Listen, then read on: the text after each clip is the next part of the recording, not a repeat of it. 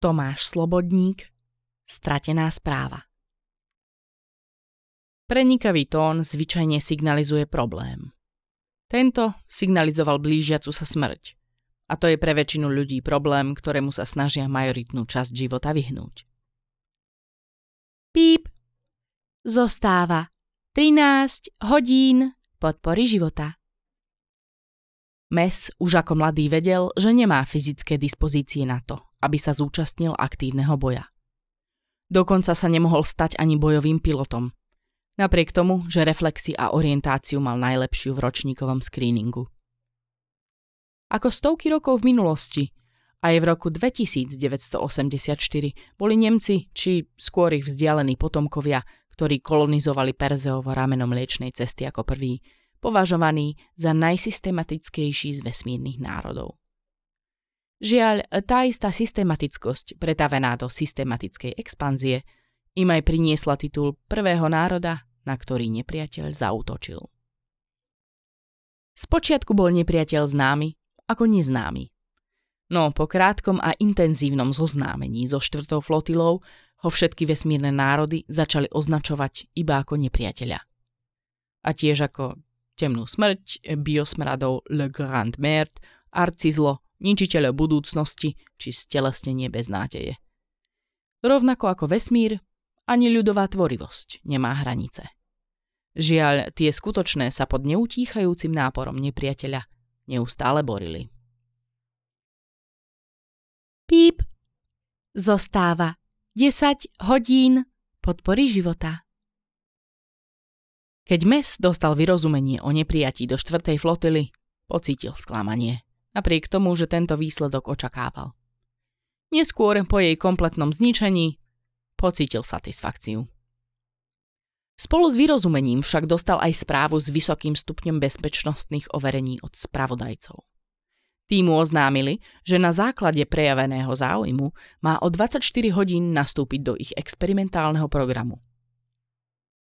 Napriek tomu, že o prácu pre nich nikdy záujem neprejavil, O 24 hodín už sedel v ich náborovom centre a podpisoval vyhlásenia o mlčanlivosti, ktoré sa dali vypovedať iba vlastnou smrťou. Okamžite po podpise sa ho ujali dvaja pracovníci. Prvý mu v rámci pozdravu vpichol podkožný implantát, ktorý ho už navždy, alebo minimálne do vypovedania mlčanlivosti, identifikoval ako príslušníka spravodajcov. Druhý ich zatiaľ neumilne viedol s pleťou chodieb, kým sa nedostali k obrovským pancierovým dverám. Masívny kov ticho odklzal bokom na magnetických ložiskách a odhalil hangár. V jeho rôznych častiach boli skupinky ľudí a zariadenia, ktoré pripomínali kokpity rôznych vesmírnych korábov. Oproti mesovi svižne vykročila mladá žena v priliehavej kombinéze. Podľa patentu okolo krku išlo o pretlakový oblek. Ostentatívne si ho pohľadom premerala a s neskrývaným povzdychom predsedila pomedzi zuby. Aspoň po tebe v kokpite neostane veľa bordelu, keď to preženieš so zrýchlením. Posunkom hlavy mu naznačila, aby ju nasledoval, čo s pohľadom priklincovaným na jej zadok aj ochotne spravil. Som Dita, povedala polohlasom. Píp. Zostáva 5 hodín podpory života. Utri si po sebe tú tyčku a ideš znova, povedala bez náznaku súcitu. Reflexia a intuíciu máš fantastické, ale jemnú motoriku na úrovni batoľaťa. Ľutujem každý klitoris, ktorý sa ti kedy dostal pod ruky. Tak sa teda vôbec nejaký našiel, pokračovala už veselšie. Mes prehltol zvyšky s vrátkou, aby sa mohol brániť aspoň verbálne, no skôr ako stihol otvoriť ústa, Dita mu zaklapla výzor a spustila simuláciu od znova. Blesku rýchle sa opäť skoncentroval. Pilotovať kuriérsku stíhačku pod priestorom bolo ako balansovať školským autobusom na lane natiahnutom medzi dvoma mrakodrapmi. V orkáne a v rýchlosti niekoľkokrát prevyšujúcej fyziologické limity ľudského oka. Udržať sa na superstrune, navigovať pod priestor a v správnej chvíli sa vrátiť do normálneho vesmíru si vyžadovalo spoľahnúť sa na intuíciu. Tú, ktorá vyhodnocuje všetky informácie komplexne na podprahovej úrovni. Tú, ktorá dokáže robiť rozhodnutia tak rýchlo, až sa často zamieňa s premoníciou. Tú, ktorá človeku neustále našepkáva, že s Ditou si určite netreba začať. V očiach ho štípal pot a v krku žlč, no tento raz sa mu podarilo simuláciu dokončiť a so stíhačkou opustil podpriestor presne na zadaných koordinátoch. Odklopil výzor a pozrel na Ditu, ktorá uznanlivo prikývla. Usmial sa a s ťažko skrývaným sebavedomím začal. Intuícia mi hovorí, že čoskoro rozšírim svoju zbierku kli... Zvyšok vety sa utopil vo zvratkoch, ktoré sa z neho začali opäť nekontrolovateľne rinúť. Píp. Zostávajú dve hodiny podpory života. Netrvalo dlho a Mes sa vypracoval na hlavného kuriéra štvrtej flotily. Ani najpokročilejšia technika nedokáže oklamať fyzikálne zákony, a tak by rozkazy, depeše, výsledky lotérie, briefy aj najnovšia pornografia cestovali vesmírom rýchlosťou svetla celé storočia, kým by sa dostali k flotile operujúcej na samom okraji známeho kozmu. Kuriéri pohybujúci sa pod priestorom tento čas dokázali skresať na asi pol hodiny. Pre pilotov to bola polhodina maximálneho sústredenia, vyčerpania na hranici fyzického kolapsu a preťaženia nervovej sústavy, ktoré často viedli k niekoľkohodinovej čiastočnej paralýze či katatonickým stavom. Čím dlhšia cesta pod priestorom, tým bolestivejší návrat do reality. Piloti ten stav lásky plne volali podpica. Píp. Zostáva 45 minút podpory života. Keď uvidel Ditu vo dverách kantíny pre dôstojníkov, iba ťažko dokázal skryť prekvapenie. Ich cesty vesmírom sa pred viac ako dvoma rokmi rozišli. Ona sa ako inštruktorka ujala ďalšieho žiaka, z ktorého sa mala pokúsiť vysekať kuriéra. On sa mal pokúsiť nerozsekať sa v podpriestore. Teraz tam stála a oči celej miestnosti sa upírali iba na ňu. Vykročila suverénne k Mesovi a bez opýtania si prisadla. Sadni si, mám tu voľné, povedal nenútene. A tu máš voľné, Opýtala sa a posunkom hlavy mu naznačila na rozkrok.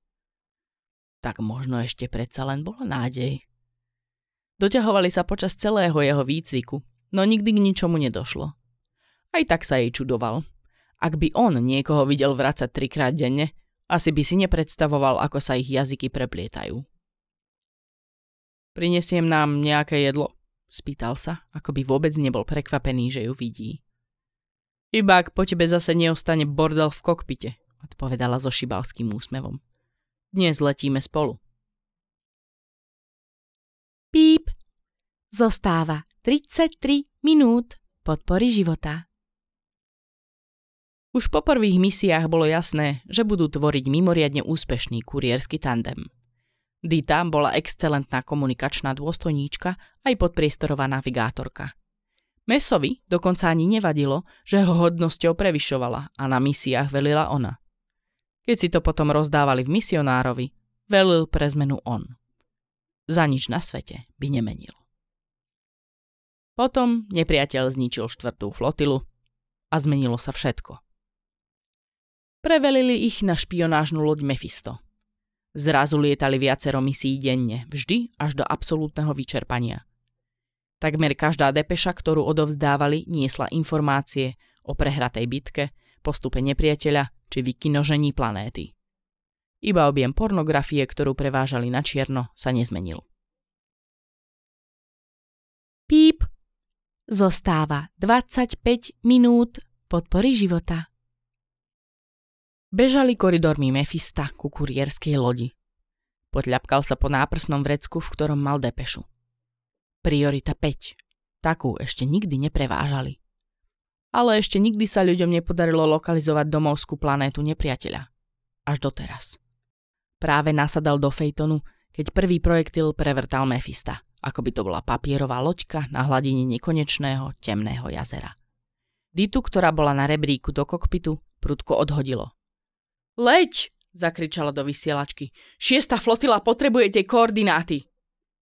Odistil ukotvenie a bezmocne sa pozeral, ako jej postava mizne v diálke. Preťaženie z núdzového štartu ho priklincovalo do sedadla. Píp. Zostáva 13 minút podpory života. Osvetlenie obmedzené. Mes predýchal prvotný šok a skoncentroval sa na obraz pred sebou. Videl gigantickú červenú hviezdu a majestátne lode, ktoré ho obklopovali ako húf veľrýb. Poznal ten pôsobivý dizajn, nepripomínajúci čokoľvek vytvorené človekom. Patrili nepriateľovi. Ozvalo sa pípanie signalizujúce, že jeho loď je zameriavaná. Okamžite začal manévrovať. Lúč svetla preťal vesmír. A mesovú loď. Píp, zahrešil po staronemecky, no interkom zabudovaný v prilbe ho automaticky cenzuroval. Tri oranžové kontrolky osvetlili kokpit. Mes sa ich na teraz rozhodol ignorovať a pokračoval vo vyhýbacom manévri s vysokým preťažením. Dokonalú exekúciu prerušilo hlasné puknutie a ostrá bolesť z ľavého ramena, ktorému odstredivá sila vyklbila. Bolestivo zaskúčal, ale pravú ruku stále držal na ovládači – Nepriateľ vypálil znova.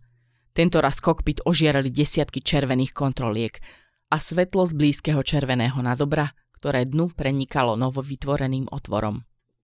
Mes sa rozhodol túto výstrahu už neignorovať. Jeho posledná šanca bola skok do podpriestoru na slepo. Palcom odistil poistku na ovládači a aktivoval pohon. Vesmír okolo neho sa prudko zakrivil, žalúdok sa mu zdvihol a skočil do podpriestoru. Píp. Zostáva 7 minút podpory života. Termoregulácia obmedzená. Netušil, ako dlho bol v bezvedomí, ale keď sa prebral, mal tú najhoršiu podpicu svojho života. Okamžite ho naplo, ale jeho dehydrované telo sa zjavne zdráhalo vzdať akýchkoľvek tekutín. V skafandri vládlo neznesiteľné teplo. Jednou funkčnou rukou prebehol po vypínačoch, ale bez odozvy. Siahol na náprsné vrecko a zacítil v ňom nosič s depešou. Aspoň niečo ostalo neporušené. Ozval sa slabnúci hlas z palubného počítača. Píp. Zostávajú dve minúty podpory života. Filtrovanie CO2 obmedzené. Na hrane straty vedomia sa zmohol na posledné zamyslenie. Bol možno poslednou nádejou ľudstva a umieral. Píp. Zostáva jedna minúta podpory života. Batéria takmer vybitá. V ušiach mu zvonilo, oči ho štípali, každý nádych bolel. A vtedy ju zbadal. Cez dieru v trupe zazrel loď. Na okamih zastala a potom sa začala približovať k tej jeho. Vo vysielačke zapraskalo. Kurierské plavidlo Phaeton, Začul naliehavú otázku. Potvrďte príjem. Oblizol si zaschnuté pery. Potvrdzujem, mám správu, ktorú musím okamžite odovzdať. Hermes, začul radostný tón. Hneď sme pri vás a správu preberieme. Vrátil sa ešte niekto? Opýtal sa, aj keď si nebol istý, či chce odpoveď vôbec počuť. Povracali sa všetci. Chýbali ste iba vy, prišla rýchla odpoveď. S úsmevom si zhlboka vydýchol. A povracal sa tiež.